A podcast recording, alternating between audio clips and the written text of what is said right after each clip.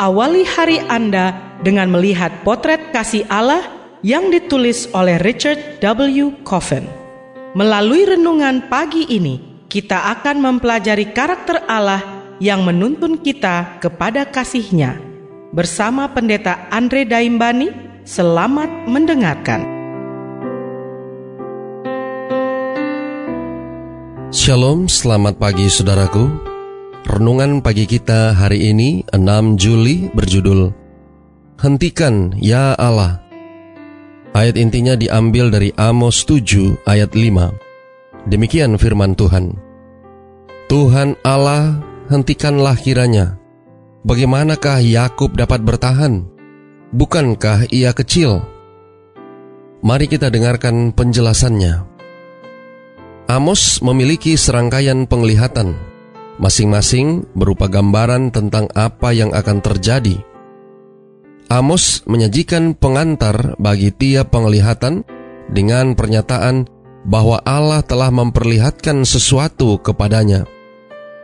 Inilah yang diperlihatkan Tuhan Allah kepadaku, sebagaimana dicatat dalam ayat 1 dan juga ayat 7 dan Amos 8 ayat 1. Dan kulihat Tuhan berdiri dicatat dalam Amos 9 ayat 1. Dalam penglihatan yang pertama, Amos melihat hal yang mirip dengan yang digambarkan oleh Yoel, wabah belalang.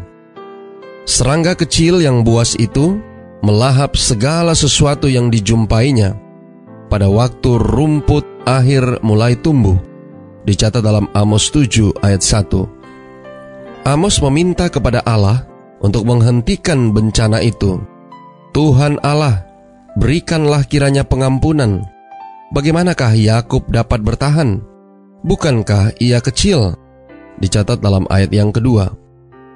Amos tidak perlu menjadi pengantara bagi umatnya, karena itu menjadi tugas para imam, bukan nabi.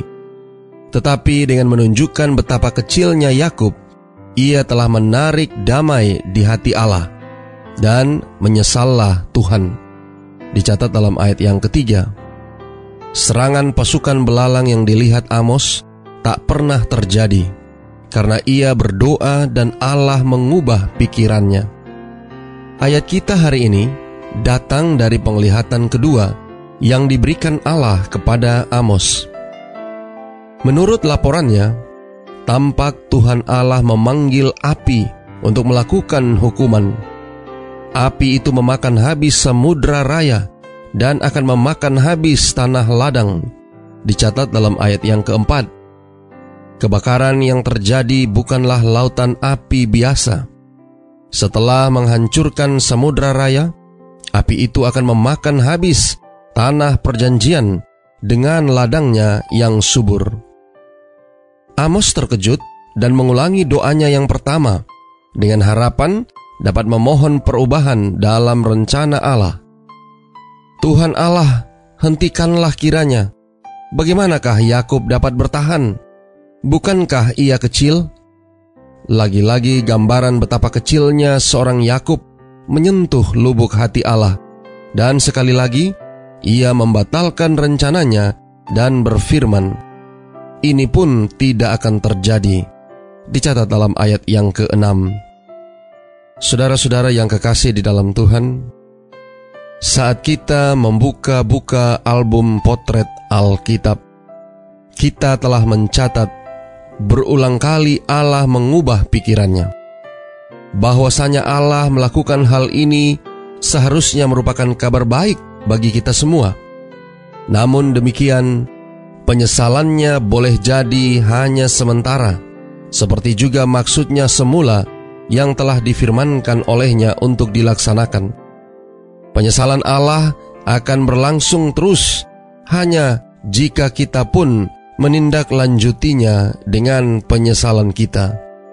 Namun demikian, kemampuan ilahi untuk berubah merupakan hal yang tak akan berubah dalam teologi berdasarkan Alkitab. Doa kita hari ini, Bapa terima kasih Melalui renungan pagi ini, kami dapat melihat satu pelajaran yang penting. Terima kasih melalui renungan pagi ini kami dapat melihat bagaimana kebesaran kasih Allah bagi bangsa Israel yang telah ditunjukkan melalui firman kepada Nabi Amos.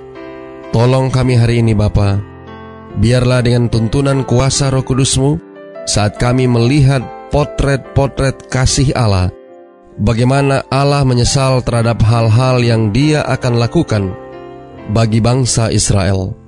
Tolong kami hari ini Bapa, biarlah kami pun juga boleh dapat menunjukkan akan penyesalan kami dan tidak melakukan dosa yang sama lagi.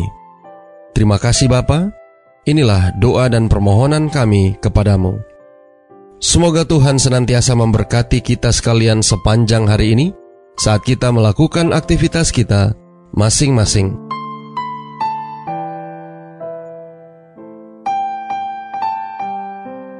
Demikianlah tadi pembahasan tentang potret kasih Allah.